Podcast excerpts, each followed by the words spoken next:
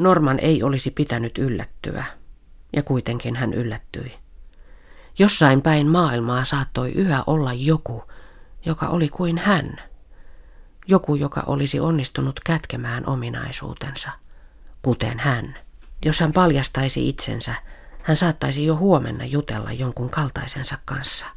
Joku, joka olisi kuin hän, voisi jossain päin maapalloa lukea muutaman tunnin kuluttua skuuppeja poikkeuksellisesta naisesta, eikä voisi vastustaa kiusausta ottaa yhteyttä. Hän ei olisi enää yksin. Kumpikaan heistä ei olisi. Sofi Oksasen uusimmassa romaanissa Norma lukijan on hyvä olla tarkkaavainen. Siksi tässä ohjelmassa lähdin keskustelemaan ensin romaanin henkilöiden sukulaissuhteista. Sofi Oksanen, Norma-kirjassa on vanhin hahmo on Eva Naakka. Vasta Ruotsista uskalsin ottaa kaukopuhelun seurakuntaamme ja kysellä kirkonkirjoista löytyviä tietoja Eevasta. Arvelin tietäväni nyt, kuka Eeva oli. Isoisäni Juhani Naakan ensimmäinen vaimo, joka jätti lapsensa miehensä ja Naakan talon. Eeva oli mummosi oikea äiti. Kirkonkirjojen mukaan Eeva Kuppari ja Juhani Naakka oli vihitty avioliittoon vuonna 1917. Perheeseen oli syntynyt kaksi lasta. Toinen oli oma äitini Elli Naakka, toinen talvisodassa sitten kuollut enoni Erik. Hän oli jo erikoinen ihminen, jolla oli hyvin voimakas tukan kasvu. Oletko löytänyt tällaisia ihmisiä ikään kuin naisten historiasta, joilla on tällaisia ollut. Mä toki luin Sutherland-siskoksista. Joo, Sutherlandin äh, siskokset, joiden hiuksia verrattiin Nicaraguan äh, putouksiin, niin olivat, olivat merkittäviä henkilöitä siinä mielessä, että heillä ainakin nyt valokuvien perusteella oli todellakin hyvin poikkeukselliset äh, hiukset. Ja heitä, he siis itse asiassa kiersivät, elättivät itsensä esittelemällä hiuksiaan ympäri Yhdysvaltoja ja myöskin sitten äh, heidän isänsä ja sitten yksi puolisoista niin tuota keksi sitten myöskin merkittävän eli, hiuseliksiiribisneksen, joka, joka teki kyllä heistä myöskin erittäin rikkaita. Kansalaissodan jälkeen Eeva sai kirjeen sisareltaan Almalta. Sen lähetti epätoivo. Amurissa nähtiin nälkää ja tieto siitä, että Eeva oli naitu rikkaaseen taloon, oli kantautunut sinne asti. Sen Eeva jätti kertomatta, että sodan leskeyttämä sisko oli kirjeessään kertonut odottavansa lasta. Seuraavat kuukaudet hän syötti Almaa maitoon kastetulla räsyllä, haudutti puuroa heinälaatikossa ja turrutti nenäänsä eloisinillä. Hengitti sitruunan kuorta ja haki apteekista lisää morfiinia ja kreoliinisaippua. Vaiva palkittiin ja Alma synnytti tytön, terveen ja tavallisen. Se tyttö oli sinun mummosi. Hän sai veljekseen enkelin tekijältä haetun viikon vanhan poikavauvan. Epäluotettavan kertojan tapaan lukija harhautetaan ensin uskomaan, että geneettinen perimä on kirjassa tärkeä. Kirjassa kerrotaan Norman mummon äidistä ensin, että oikea äiti Elli mummolle on Eva. Kuitenkin myöhemmin sanotaan, että Naimiskaupalla rikkaaksi noussut Eva meni Tampereella avustamaan Alma-sisartaan synnytyksessä. Alma synnytti tämän tarinan mukaan tytön, josta varttui Elli-mummo. Näin ollen kirjan Eva, joka ei itse halunnut lasta, käytti sijaissynnyttäjää. Kohduvuokraus ja sijaissynnytyshän on kirjassa tukkakaupan ohella tärkeä teema. Anita meni naimisiin Reijo Rossin kanssa ja, ja siis Norma on heidän lapsensa. Anitalla on sisko Margit ja Anitan ystävä Helena meni puolestaan naimisiin Max Lambertin kanssa, Markku Lambertin kanssa. Markun lapsia ovat Marion ja Alvar. Mutta sitten kun Max ja Reijo aloittavat hämärät bisnekset jossain määrin Ruotsissa, niin sitten Anita ja Helena lähtevät ja tulevat Suomeen. Nämähän kaikki ovat totta kai keksittyjä hahmoja, mutta Mistä tuli tämä sukupolvien ketju kohti normaa, koska mä tulen yhdessä vaiheessa kysymään sinulta, miten paljon kirjoitat siitä, miten ihminen peri ominaisuutensa vanhemmilta? Hmm. Joo, se kun aiheena on ylipäänsä hiuskauppa, niin se on yhtä vanha kaupan ala kuin ihmiskunta ylipäänsä. Naiset ovat aina joutuneet myymään hiuksiaan ja luonnollisesti aina naiset, joilla, jotka ovat, joiden on pakko myydä taloudellisista syistä hiuksensa. Ei niitä, ei niitä vapaaehtoisesti ole myyty. Niin mä halusin tuoda tämän perinnön mukaan ylipäänsä ja hiusalan kehityksen ja myöskin toisen hämärän rajamailla usein kulkevan kaupan, eli kohtukaupan historian myöskin. Ja, ja se tuntui luontevimmalta tällaisen esijäitien kautta, jotka ovat joutuneet samaan tilanteeseen. Max liittyy tässä molempiin. Max liittyy myös kohtukauppaan että hiuskauppaan. Hän on aikamoinen pahaan ilmentymä tässä tarinassa. Joo, Max, Max Lambert ei ole yhtään, yhtään kiva tyyppi. Ei. Ää, millä, millään tavalla. Toki mietin, että olisiko pitänyt tuoda hänelle hyviä ominaisuuksia, koska jos, jos ihmisellä on pelkästään huonoja ominaisuuksia, niin sitten alkaa kirjailija helposti miettiä, että onko sittenkään tarpeeksi pyöreä henkilö. Mm, mutta, mm. mutta eh, ehkä nyt niin kuin kaikista henkilöistä ei, ei tarvitse väkisin vääntää niille positiivisia puolia. Lambertin katse oli liimautunut ruutuun. Hän pyöritti jälleen samaa Bangkokin klinikalta lähetettyä turvakameranauhoitusta, sitä jonka vuoksi Anita oli jäänyt kiinni. Sitä, jossa Anitaksi tunnistettava nainen tenttasi käsiraudalla sänkyyn kiinnitettyä tyttöä. Video oli lukitulta osastolta, ja kuvassa näkyi selvästi, että Anitan kädessä oli kamera. Hän oli kuvannut keskustelun. Mutta se, mikä ehkä jotenkin hieman väsyneen, väsyneenä jouduin toteamaan tässä tutkiessa näitä kumpaakin alaa, on siis se, että huolimatta siitä, että nyt puhutaan siitä, mitä nainen ruumillaan tuottaa hiuksia ja synnytyskykyä, niin siitä huolimatta niin kun voitot näistä menee kyllä suurimmaksi osaksi miehille. Että hiusala, joka on ollut pitkään niitä harvoja ammatteja, joissa nainen on pystynyt toimimaan niin kuin yksityisyrittäjänä. Ja itse asiassa Martha, Marilda Harper oli itse nainen, jolla oli merkittävä hiusten kasvu, mutta hän myöskin ylipäänsä keksi franchising-liiketoimintatavan ja perusti ensimmäisen kampaamoketjun Jenkkeihin. Mutta siitä, siitä huolimatta, vaikka niin kuin naiset ovat ne, jotka keksivät merkittäviä asioita hiusalalla, niin siitä huolimatta kyllä ne roposet siellä yläpäässä päätyvät ihan jonnekin muualle kuin naisten tassuihin. Ja esimerkiksi Jenkeissä, joka on yksi merkittävä hius, hiusten kulutusmaa, niin värilliset ovat alkaneet tuomaan esille sitä ongelmaa, että huolimatta siitä, että värilliset käyttävät suurimman osan niin hiusten pidennyksistä kuin hiustenhoitotuotteista, ja ovat monet näistä yrityksistä he ovat itse perustaneet, niin siitä huolimatta valkoiset ovat kaapanneet. Aina kun, niin kun joku jostain yrityksestä tulee tarpeeksi menestyvä tai tuottelias, niin se, jolla on enemmän valtaa, mikä nyt yleensä tarkoittaa valkoista miestä, niin se sitten kyllä niin kuin vie sitten sen, vie sitten sen toiminnan mennessään. Tuossa jokin... Olisi siis toki mukava sanoa, että olisi to- on toisin, mutta tällä hetkellä nyt ei näytä, että asia, asia olisi toisin. Mutta tullaan nyt, Sofi Oksanen, tähän tavallaan tämän kirjan varsinaiseen teemaan. Kun siis Norma on Anitan lapsi, niin Norman tukka kasvaa valtavasti, noin metrin päivässä, ja sehän on tuottoa. Se on tuottoa, joka sitten aiheuttaa ongelmia Anitalle ja hiusbisnekselle.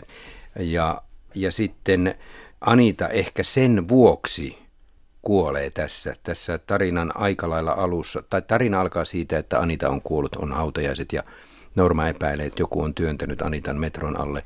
Ja siitä lähtee tämä vyyhti purkautumaan kohti rikollisjärjestöä.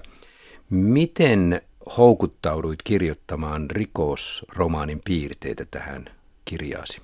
Ää, en oikeastaan nyt koskaan niin kuin mieti hirvittävästi genre-asioita kirjoittaessa, että tarina tavallaan luo itse itseään, mutta tietenkin kun kirjoittaa hiusalan hämäristä puolista, niin silloin äh, kyllä se rikos siinä tulee hyvin helposti, hyvin helposti mukaan. Ukrainalaiset ovat voineet olla vain syötti, keino saada Anita sisälle, Alvar huomautti. Eihän kukaan voi vastustaa sitä tukkaa. Heidän olisi pitänyt tajuta heti, että asiassa oli jotain hämärää, ja siinä oli. jos Allan välittäjät Ukrainassa eivät tienneet, mistä tukka tuli, kenen reviirille se kuului, keneltä Anita sitä sai. He olivat hullaantuneet ukrainalaisten mahdollisuuksista ja päästäneet myyrän lähelleen. Kuka ikinä sitä tukkaa jakeleekaan, saa jatkaa yhteistyötä meidän kanssamme. Se on liian hyvää tavaraa jätettäväksi muille, Lambert sanoi. Lähdin kirjoittamaan tarinaa, joka sijoittuu tämän päivän Suomeen. Ja mietin sitten, että myöskin siis sitä, että halusin siis sellaisen päähenkilön, joka olisi tavallaan samalla viivalla niiden henkilöiden kanssa, jotka, jotka joutuvat myymään hiuksensa.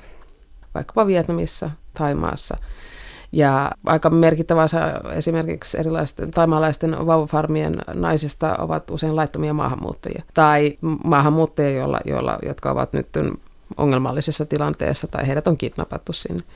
Niin halusin, ja mikä tarkoittaa sitä, että he ovat laillisesti hyvin hankalassa tilanteessa ja erittäin pelokkaita. Halusin sellaisen henkilön, joka pystyisi ää, niin kuin olemaan, tai olisikin samalla viivalla heidän kanssaan, niin kuten, kuten Norma nyt on. Että muuten muussa tapauksessa Suomen kansalainen Suomessa, jossa poliisi kuitenkaan ei ole niin korruptoitunut, niin ei olisi tavallaan samalla viivalla.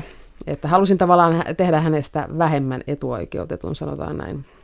Entä mistä tuli tähän kirjaan Ukraina mukaan, koska tässä on yksi oletus, että Ukrainasta tulee erinomaisen hyvää hiusta kansainväliselle kaupalle. Vaan kun Ukrainasta tulee kaikkein kallein tukka. Onko näin? Kyllä on. Tätä en tiennyt. Näin, näin on. Venäläinen ja ukrainalainen tukka ovat kaikkein parasta. No sen nyt näkee Timo Senkon No meinasin juuri sanoa, että aivan, että, että ei hänellä niitä lettejä siis turhaan. Tietenkään ne eivät ole hänen omat lettiensä, mutta että hänellä ei ole siis niitä turhaan, että kyllä ukrainalainen tukka on parasta. Normalla on kuitenkin sellainen ominaisuus tässä tukassa, että hän ikään kuin se, sen tukan kautta aistii jotain. Hän pystyy päättelemään, että joku ihminen voi sairastua tai on, on jollain tavalla vaarassa tai hänelle voi tapahtua jotain. Joitakin vuosia sitten äiti ja hän olivat kokeneet saman yhdessä. He olivat matkanneet kaukojunassa kohti Helsinkiä ja yhtäkkiä Norman hiukset olivat alkaneet kääntyä. Istumapaikat oli valittu allergiavaunusta. Ylimääräiset ärsykkeet olivat puuttuneet ja hän oli säikähtänyt. Äiti oli ehdottanut konjakkia ja juuri sillä hetkellä juna oli pysähtynyt. Syytä ei ollut mainittu kuulutuksissa. Jokainen oli silti käsittänyt, että raiteilta alettaisiin kohta kerätä ruumiin kappaleita. Miten paljon tämä menee jonnekin oudon suuntaan? No ei siinä mitään outoa ole siinä mielessä, että ihmisten hiuksista voi lukea hyvin paljon kaikenlaista. Ihmisten ravinnon tottumukset. Tietenkin siinä ei pelkästään niin DNAn kautta pystyy lukemaan kaikenlaista. Mutta ylipäänsä siis se hiusten rakenne kertoo ihmisten elämäntavasta hyvin paljon. Kun sanoit DNAsta, niin tässä on sellainen kuitenkin katkos, että Eva, jonka tukka kasvoi valtavan paljon, ei ole suoraa sukua Normalle. Se ei, siis tämä, sä et kirjoita perinnöllisestä erikoisuudesta. Joo, tämä yksi, yksi selitys tässä niin kun, näille tämän suvun naisten erikoisuuksille on, on alttiusperinnöllisyyteen. Mutta se ei ole mitenkään nyt niin kun lapullista, että, että haluan jättää jonkin verran niin kun myöskin mahdollisuuksia muihin tulkintoihin, mutta siis tällä kertaa se on yksi, yksi sellainen selitys, joka, joka, voisi, joka voisi olla. Kyllä minulle tuli mieleen, kun luin tätä sinun kirjaasi, että kun viroaiheiset kirjasi ovat historiallis-realistisia olleet, niin tässä astut piirun verran tuommoisen maagisen realismin suuntaan, Joo. ihan tietoisesti ilmeisesti. No, no kyllä, kyllä, kyllä toki. Tietenkin mietin, että onko tämä nyt jotain sellaista, mitä, mitä haluan tehdä, koska olen vankka realismin äh, kannattaja toki, mutta kun tarina, tarina tuli, niin tarina tuli. Ja tietenkin siis on, on kirjailijana on, on mukavaa huomata, että pystyy uudistumaan. Jossain vaiheessa lukiessa kävi mielessä myös, että mikä on tämä tukan erikoisuus, ihmisen tukan erikoisuus. Mennään kohta siihen vauvabisnekseen vielä, mutta otetaan tästä tukasta vielä erikoinen ominaisuus siinä. Anita lähettää Helenalle tukkaa ja sitä tukkaa jauhetaan ja poltetaan ja sillä on huumaava vaikutus. Mitä sä tällä halusit kertoa? Niin, no tämä nyt on sitten niin kuin sitä, ehkä sitä maagisen, mm-hmm. maagisen puolelle äh, menevää äh, tässä kirjassa. mutta tämä nyt oli oikeastaan tarpeellinen tarinan kuljetuksen kautta, koska Helena, joka on suljettuna laitokseen, niin hänellä on skitsofrenia, joka myöskin on siis sellainen huonomaineinen mielenterveyshäiriö siinä mielessä, että sillä on siihen liittyy hyvin paljon kaikenlaisia ennakkoluuloja ja muita tämmöisiä, siis sehän ei ole sinänsä perinnöllinen, vaan alttius siihen on, on, on perinnöllinen. Alttius siihen ei niinkään, ei tule automaattisesti siis skitsofreenikkoa, jos vanhemmilla on tai toisella tai jollakin lähisukulaisella on, mutta siis se on mahdollista. Ja tämä tällainen... Ää, No, mielenterveyshäiriöstä on tietenkin kirjoittanut aina, ja Helena on ehkä semmoinen klassinen hullunainen ullakolla hahmo myöskin tässä kirjassa. Mutta tässä on myöskin tällainen mielenterveyshäiriö, joka saattaa herättää sellaisia pelkoja, joka johtaa siihen, että ihmiset voivat tehdä mitä tahansa, jotta se tällainen alttius ei esimerkiksi periydy. Ja siihen liittyy sitten taas puolestaan tämä lapsikauppa ja, ja kohtukauppa, jota kirjassa käsitellään. Kun nykyään on lääketiede ja sen kehitys on mahdollistanut sen, että, että voimme vaikuttaa siihen, minkälaisia lapsia saamme, niin kuinka valmis ihminen on niin kuin toimimaan niin. Ja siis näihin liittyy hyvin paljon tämmöisiä eettisiä ää, kysymyksiä. Ja ää, Ukraina toistuu tässäkin asiassa, koska Ukrainan lainsäädäntö on ää, poikkeuksellisen löysä, mitä tulee kohdunvuokraukseen. Siellä on ainoana Euroopan maana siellä on mahdollista valita siis, jos haluaa Ukrainassa hoitaa tämän tai hankkia ukrainalaisen tai Ukrainasta ää, sijaisäidin lapselleen, niin voi valita sukupuolen. Ja siellä tietenkin asia selitetään niin, että voit välttää näin esimerkiksi niin kuin tiettyjä perinnöllisiä sairauksia, jotka periytyy vaan niin kuin, esimerkiksi poikalapsille tai tyttölapsille. Äh, mutta mutta sitten tietenkin tähän liittyy niin kuin hirvittäviä eettisiä ongelmia. Mutta siis niitäkin ymmärrän niin kuin siis sen vanhemman, joka ajattelee lapsensa parasta ja ajattelee, että okei, lapsi ei saa tätä tautia ainakaan niin kuin nyt, mutta kyllähän näihin niin kuin muita eettisiä ongelmia sitten liittyy. Tämä lapsi ja vauvakauppa oli aivan järkyttävää luettavaa siinä mielessä, että siellä kirjoitat, kuinka naisia on voitu käsiraudoissa kahlita sänkyyn odottamaan synnytystä.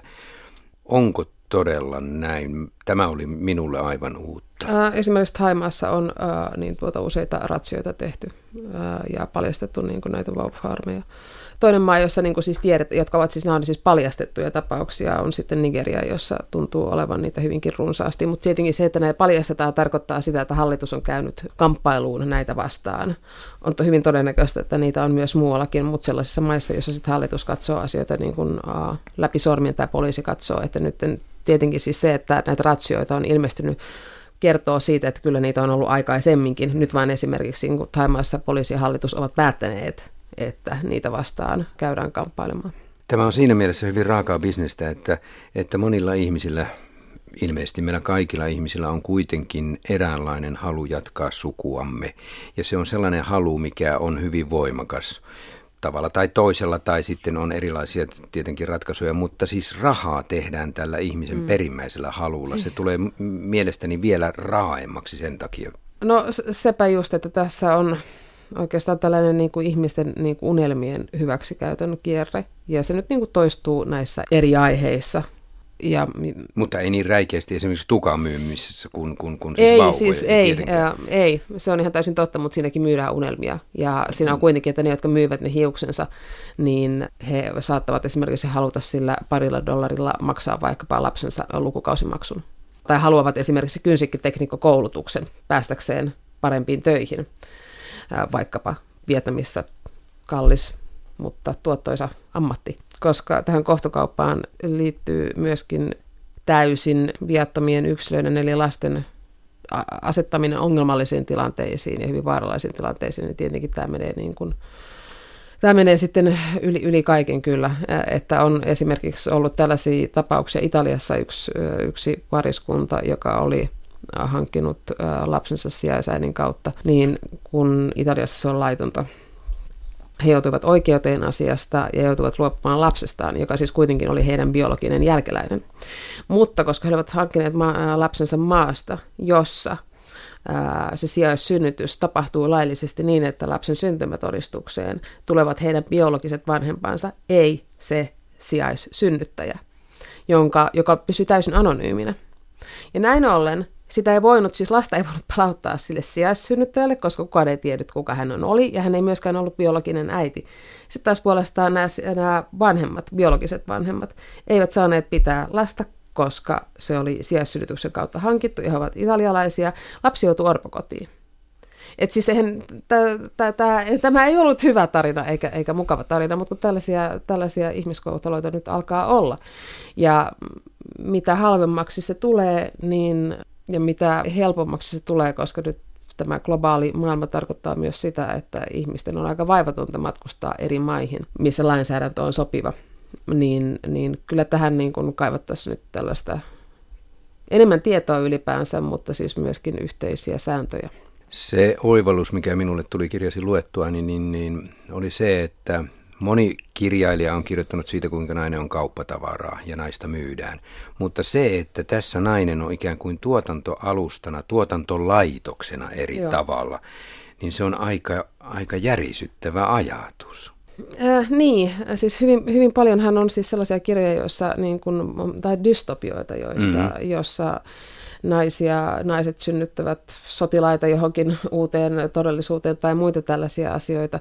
Mutta siis mehän eletään periaatteessa semmoista, semmoisessa maailmassa tällä hetkellä, jossa naiset voivat siis toimia tosiaan tuotantoalustoina lapsille, tietenkin toimivat hiusille ja, ja muuta tällaista myöskin elimille, koska elinkauppakin on olemassa tässä. Mutta mut siis ylipäänsä nyt, kun itse, itse kyllä niin kuin kaipaisin sitä, että sijaissynnytys nyt Suomessa olisi laillista, koska silloin ihmisillä, ihmiset eivät alkaisi pohtia sitä, että, että lähtisivät seikkailemaan johonkin muuhun maahan, mikä on aina eettisesti vähän ongelmallisempaa ja myöskin kyllä nyt niin kuin turvattomampaa ylipäänsä. Ja tässä tulee tämä asetelma, että on rikkaat maat, joissa on niitä ihmisiä, jotka haluavat niitä mm. lapsia itselleen, ja ne, jotka niitä tuottavat, ovat näitä köyhiä kehitysmaita, näin. jossa näin tehdään. Juuri näin. Se, sen takia tässä on varmaan nämä maat esillä tässä tarinassasi. Äh, joo, kyllä, mm. kyllä. Ja sitten tietenkin myöskin, niin kun, kuten sanoin, tämä Ukrainan lainsäädäntö on, mm. On erinomaisen äh, helppo Georgia on toinen maa, joka on myöskin erinomaisen helppo. Tietenkin, ja sitten nämä maat on nyt tietenkin tyypillisesti ää, sellaisia, joissa lainsäädäntö on, johtuen siitä, että, että, että lainsäädäntö on vallankumousten, värivallankumousten jälkeen on uudistettu ja Neuvostoliiton romahtamisen jälkeen koko yhteiskunta lähti niin kuin, äh, kehittymään tavallaan tyhjästä tai romahduksesta, ja se mahdollisti toki niin kuin ihmiskaupan ja, ja seksikaupan, mutta siis mahdollisti myös siis sen, että on, on laillisesti mahdollista toimia aika vapaasti myöskin niin kuin tämän kohdevuokrauksen ää, tiimoilta. Kirjoitat tässä miesten ahneudesta, mutta mielestäni myös turhamaisuudesta. Mä en nyt tarkoituksella sano naisten turhamaisuudesta, vaan turhamaisuudesta. Mm. Tässä on nämä molemmat Joo, mutta siis kyllä tässä on niin kuin naisten, naistenkin, kummassakin alassa on tietenkin naisia paljon mukana. Että, että kyllä niin kuin naiset ja miehet ovat sinänsä kummatkin niin kuin vastuussa. Mutta siis se on täysin totta, että siellä yläkerroksissa ne, jotka kerää suurimman hyödyn tästä, on kyllä miehiä. Että se on, se nyt on ylipäänsä niin kuin ikävää, mutta kyllä mä en, mä en koe, että mun henkilöistä niin kuin yksikään näistä nyt on kyllä mitenkään erityisen hyvä. Eipä niin, mutta tämä kysymys, mikä sun etees monta kertaa tämän kirjan osalta tulee, on se, että miksi tässä ei ole yhtään hyvää miestä. Puhdistuksessa Hans toki oli, mutta tässä. Mutta kun nämä naisetkaan ei minusta niin kuin ole sillä tavalla, ihan samalla tavalla, mm, että miksei mm. tässä niin kuin kysyttäisi sitä, että miksi ei ole yhtään hyvää naista, koska eivät he ole sitä. No tuossa mä oon vähän eri mieltä, koska mä, mä kyllä tuota, no, ajattelin, nyt, Norma, nyt, mä ajattelin Normasta, että Norma on mulle hyvä ihminen. Ja varsinkin tässä loppuratkaisussa, jota en nyt tietenkään paljasta kuuntelijoille, niin siinä Norma on selvästi se aktiivinen, joka vie tätä Alvaria ja tekee valinnat. Ja, mm. ja, ja se, että hän jättää jotain tekemättä, ei minun mielestä vedä kovin suurta miinusta siihen mielikuvaan, minkä mä Normasta sain. No joo, mutta, mutta kyllä hän itse kokee se, hän itse niin kuin on tietoinen asiasta ylipäänsä. Ja ehkä se on niin kuin pikkainen tällainen, siinä ehkä välähtää sellainen hänen pohjoismaiden tiedostavuutensa. Sanotaan niin kuin näin, kun hän on mm. tietoinen siinä, että mitä hän voisi tehdä, mutta mitkä asiat hän jättää tekemättä. Sitäkään en paljasta, että mikä sen Anitan kuoleman aiheutti. Se on sieltä pääteltävissä eri tavalla. Sä jätät sen jossain määrin auki tai lukijan pääteltäväksi, mutta kuinka paljon Anita äitinä halusi loppujen lopuksi suojella Normaa, koska hän tiesi tästä Norman erikoisuudesta? Joo, äh, hän, hän halusi suojella äh, tytärtään loppuun asti ja sinänsä hän, se oli hänelle tärkein asia. Ja sinänsä hän toistaa niin kuin sitä inhimillisesti, äh, inhimillisesti ymmärrettävää seikkaa, että ihminen on valmis tekemään hyvinkin paljon lastensa eteen, mikä niin kuin sitten toistuu sitten näissä muissa kirjan aihepiireissä myöskin. Ja joka on juuri se ominaisuus, jota sitten myöskin käytetään hyväksi. Miten paljon sinua on askarruttanut tällainen erikoislaatuinen luonne tai piirre ihmisessä? Tässä on, mä en sanoisi luonnon oikkuja, vaan ihmisen erikoislaatuisuus. Siitähän tämä kirja kertoo aika paljon. Niin. Koska kun on olemassa erikoinen ihminen, niin kyllä hyvin helposti syntyy tilanne, että tämä erikoista osaamista, erikoislaatuisuutta joku haluaa käyttää hyväksi. Ah, joo, kyllä. Tätä vain. Joo. Joo, no se, se, on, se on ihan täysin totta ja tietenkin tässä viitataan myöskin äh, Norman isään, joka nyt tosin ei ole mukana tässä tarinassa, mutta viitataan häneen ja minkä vuoksi Norman äiti myöskin pelkää tyttärensä puolesta, koska isä Reijo Ross olisi juuri sellainen ihminen, joka olisi tällaisen tyttären vienyt tosi TV-souhan tai jonnekin muualle. Ja sinänsähän niin tämä tällainen erikoisten ominaisuuksien hyväksikäytön teemahan nyt niin kuin toistuu tuossa taustatarinassa, eli suvun taustatarinassa myöskin, ja on sinänsä ihan ikävä kyllä osa ihmiskunnan historiaakin myöskin. Mä hyppään hetkeksi pikkasen sivuun. Miksi tämä tarina alkaa Tampereelta? Tavallaan Eevasta, Eevasta Tampereella. Joo, Tampereella ollaan, ollaan jonkin, jonkin verran mm-hmm. ja se johtuu siitä, että koska oli tämä Tähkäpää lempisatuni oli tässä kuitenkin tällaisena pohjatekstinä. Ja kun Tähkäpää on sellainen perinteinen prinsessasatu. Ja mä en nyt halunnut asettaa tätä henkilöäni semmoiseen perinteiseen prinsessasatuympäristöön, vaan tehdasympäristöön. Mm-hmm.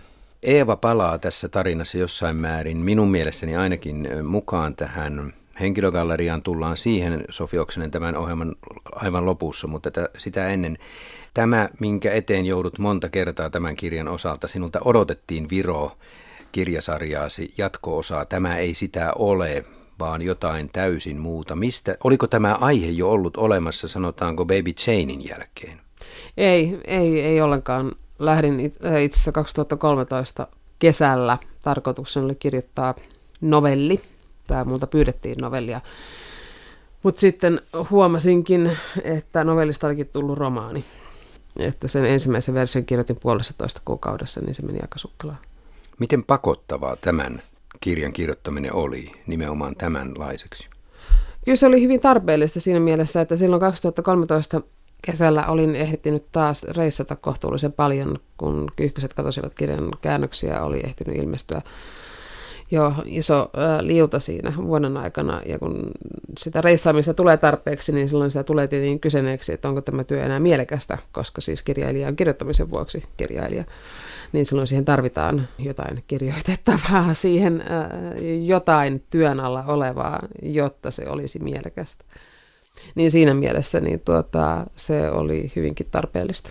Esimies tiputteli irtisanomisperusteet harkiten – Ääni voimistui, kun mies huomasi Norman kuivat silmät.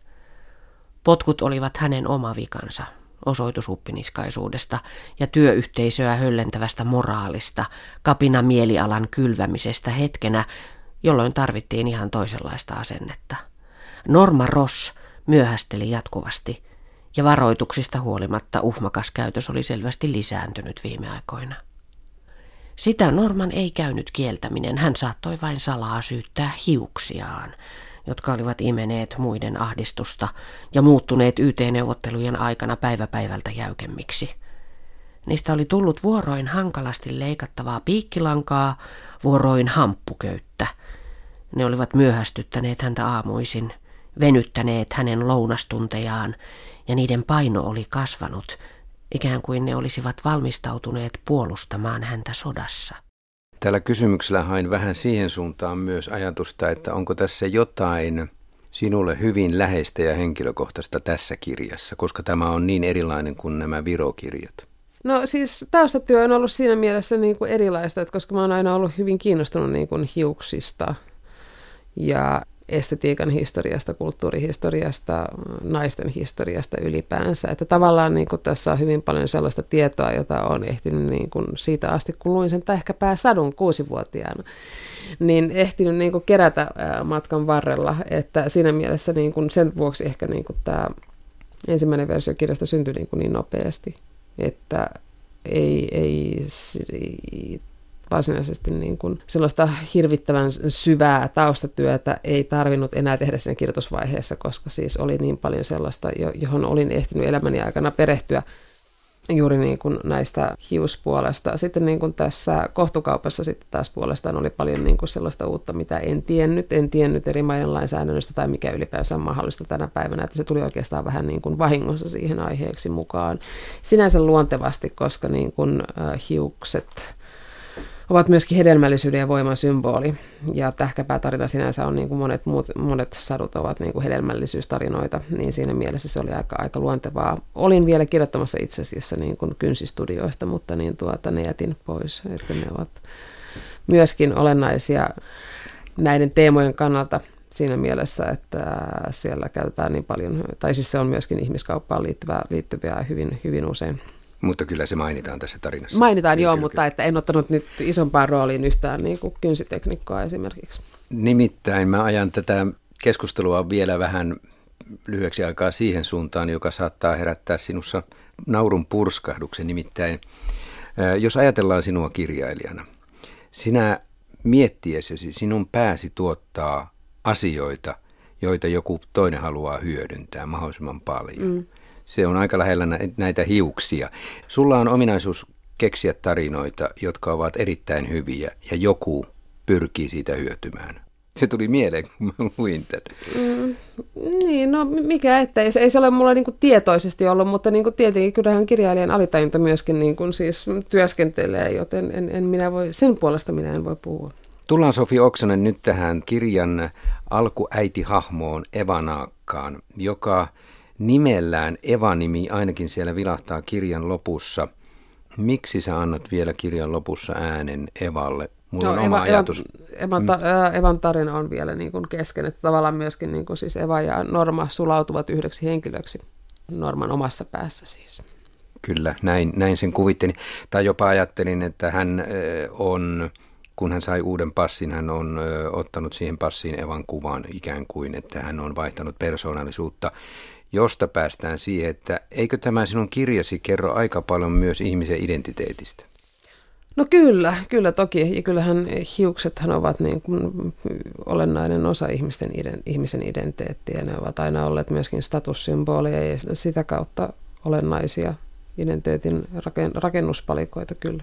Kyllä, ja ihmiset jopa käyttävät sitä ansaitakseen lisää rahaa, ja se kuuluu tyyliin Madonnan imagoon monien poptähtien imakoon kuuluu se tukan erikoisuus. Mm, niin, tai siis se, että sen tukan pitää näyttää joltakin. Ja tämän päivän trendit nyt ovat, ovat sitä, että sen kuuluu olla pitkä kiiltävä. Ja se, mikä niin kun tuli ehkä yllätyksenä mulle, on, on siis se, että kuinka suuri vaikutus esimerkiksi Briteissä tosi TVllä on ollut niin kuin hiusalaan ja mikä nyt niin kuin heijastaa myös sitä, että miten Suomessakin sillä on ollut merkitystä, että mitä tosi TVssä oikeastaan niin kuin tapahtuu. Ja tosi TV-henkilöillähän nyt niin kuin yleensä on hiusten pidennykset tai irtapidennykset. Ja Briteissähän on noin viidessä vuodessa kampaamo hiusten pidennys liikevaihto on kasvanut yli 70 prosenttia. Ja nyt liikutaan 60 miljoonassa punnassa. Hiukset ja tukka on sillä tavalla hyvin tärkeä ihmisen persoonalle, kuten sanoit Sofi Oksanen. Moni ihminen omalla tukallaan tai kampauksella viestittää, mihin joukkoon kuuluu. Tyyliin äh, ne hyvinkin isänmaallishenkiset, kaljupäiset nuoret miehet Suomessa. Se on merkki johonkin ryhmään samaistumisesta. Miksi hiukset ovat näin tärkeitä? Miksi, miksi se on se identiteetin ja ryhmän luoja? Ei mulla mitään vastausta siihen, että mm. miksi, mutta, mm. mutta Äh, näinhän, näinhän on, näin voi sanoa, että näin on ollut aina. Ja tulee olemaan. Niin, ehkä, ehkä asiaan nyt liittyy siis se, että hiukset on tavallaan niin kuin aikoina, jolloin meillä ei ollut esimerkiksi modernia kosmetiikkaa tai muuta tällaista käytössä, niin kuitenkin se, mitä ihminen laittaa päähänsä tai miten laittaa sen tukkansa, niin se on niin kuin viesti yhteiskunnallisesta asemasta. Päähineitä Egyptissä, perukkeja, ne on aina ollut statussymboleja. Tietenkin kruunukin on jo pelkästään niin kuin päähän laitettava asia. Mutta tietenkin asiaan liittyy myös siis se, että mitä epäkäytännöllisempi tukka on, niin tarkoittaa siis sitä, että jos on esimerkiksi kampaus taikka hiukset avoimena, niin se tarkoittaa sitä, että ei voi todennäköisesti olla töissä esimerkiksi pellolla. Eli siis nämä on niin kuin tällaisia asioita myöskin, mutta tietenkin siis, että kuinka tärkeänä pidetään sitä tietyissä uskonnoissa se, että nainen peittää hiuksensa se, että meillä ylipäänsä naiset kulkee paljon päivän, on kyllä niin kuin länsimaisessakin kulttuurissa varsin uusi asia. Että ei siitä nyt hirveän kauan aikaa ole, kun naisten on ollut soveliaampaa pitää hattua päässään. Miten paljon näillä historiallisilla hahmoilla halusit kytkeä tämän ikään kuin naisten kehityshistoriaan, koska tässähän tullaan aika pitkällekin, tai mennään menneisyyteen aika pitkällekin. Sutherlandin sisarukset ja Joo, no siis eh- ehkä, ehkä tässä nyt yksi, yksi voidaan sanoa, että yksi argumentti on muuttumattomuus. Muuttumattomuus siis siinä mielessä, että vuosisadasta toiseen köyhät naiset myyvät hiuksiaan rikkaammille naisille, jotka ostavat ne hiukset, koska heillä on varaa ostaa. Tämä on niin kuin se, mikä tuntuu toistuvan. Niin kuin me, me ollaan nyt päästy vapaiden kanojen, kananmunien syöntiin, mutta niin kuin tässä tukka-asiassa ei kyllä ole edistetty oikein yhtään, yhtään millään tavalla. Ja vastaavasti siis myöskin, niin kuin, kun aikaisemmin rikkaat naiset antoivat, tai keskiluokka, ylempi, ylempi luokka antoi lapsensa niin tuota imettäjien kasvatettavaksi ja imetettäviksi ja hoidettaviksi, niin tänä päivänä nyt sitten se, jolla on varaa, niin hän voi niin kuin sitten synnytyttää sen lapsensa jollakin toisella. Et siinä mielessä niin kun nämä asiat niin kun toistuu itse asiassa niin kun vuosisadasta toiseen. Otetaan tähän loppuun vielä kysymys siitä, että oletko kirjoittamassa jatkoa sitä neljättä osaa Viro-sarjaasi? Ennen pitkää se tulee kyllä, mutta ei ole tällä hetkellä työn alla.